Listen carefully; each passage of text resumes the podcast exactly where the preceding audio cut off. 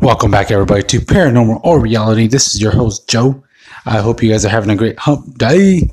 And I wanted to share with you guys our some great news that we have been monitoring the last couple days, which is it looks like we're going to be the only ones at the Bisbee Inn. And if you guys didn't listen to the last podcast, we're actually doing our investigation and, to, sorry, not Tombstone. We go to Tombstone so often. I just want to say it, but it's going to be in Bisbee, Arizona. And we're going to be, is, is looking right now, guys, that we're, we're going to be the only ones staying the night on Saturday. So looking forward to that.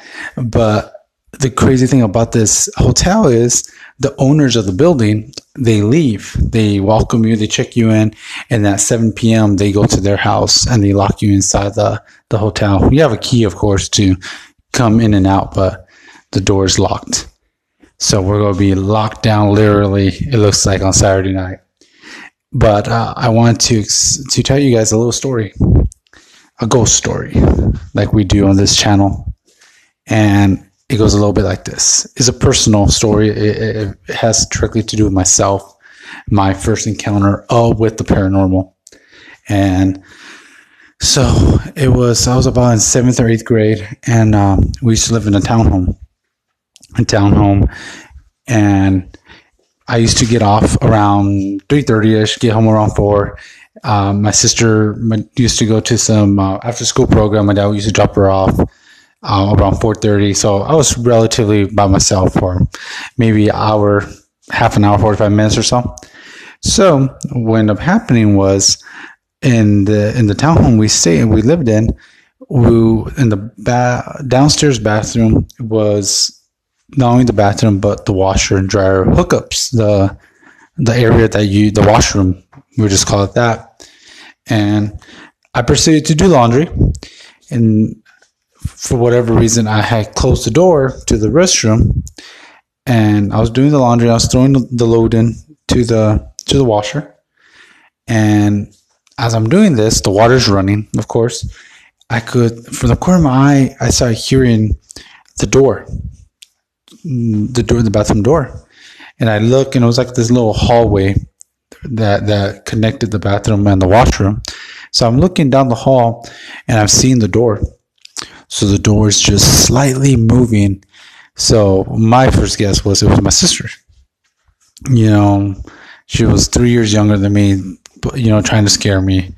So the door continues to move and it continues to get more aggressive. And if you guys ever stayed in an apartment or ever know what I'm talking about, the flimsy doors, the cheap, you know, doors that are more common like in apartments and even in some houses, but they're like very flimsy. So as uh, I'm watching the door, I could see the bottom of the door. It's almost like if someone was pushing the door, the bottom half of the door inward. So it's like swinging kind of.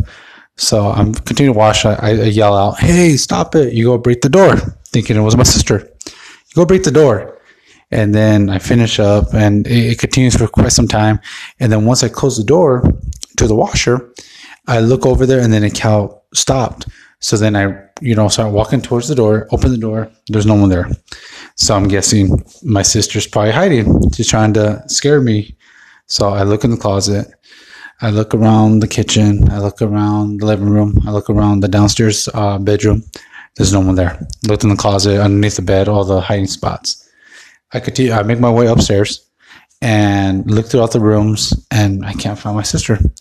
So at this point, I'm getting curious, like, hmm, what's going on here? So I end up uh, making a call to my dad, asking him if he's um, picked up my sister, and it still gives me chills to this day. But my dad tells me, he's like, "No, I haven't. I'm barely leaving work now."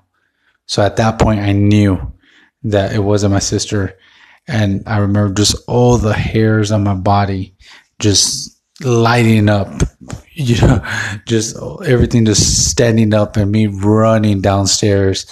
And I was out the door and I was waiting for my dad to drop off my sister in the parking lot there at the townhome uh, apartment complex area, and I was just petrified. I was like, "What the hell just happened?" And uh, yeah, I never could explain what happened that day. And you know, throughout time, as I got a little older, and you know, even time after that, I end up um, never seeing nothing like that again. Um, I have other couple stories that I kind of saw from the corner of my eye, but that was the first time I ever encountered direct with my visually, like with my vision, visually, I should say, I saw something move and and had no explanation for it. I still to this day is baff or I'm baffled by it, but I guess sometimes you just don't you don't know when paranormal experiences or stuff like that could happen. Sometimes when you're just least expecting it, your your most vulnerable your the most vulnerable time it does happen. But I just wanted to leave you guys with a little quick ghost story of my personal experience with the paranormal and what got me that partially got me intrigued by it, but my first personal experience with uh, something I couldn't explain. But like we always say, guys, embrace your experiences. Hope you guys have a great night. I'll talk to you guys Saturday. I think I'm going to do a little special podcast in the hotel and welcome you guys to the Bisbee while I'm getting ready for my, my lockdown there. But once again, thank you guys. Appreciate all the support and everything you do. I'll see you guys on Saturday night.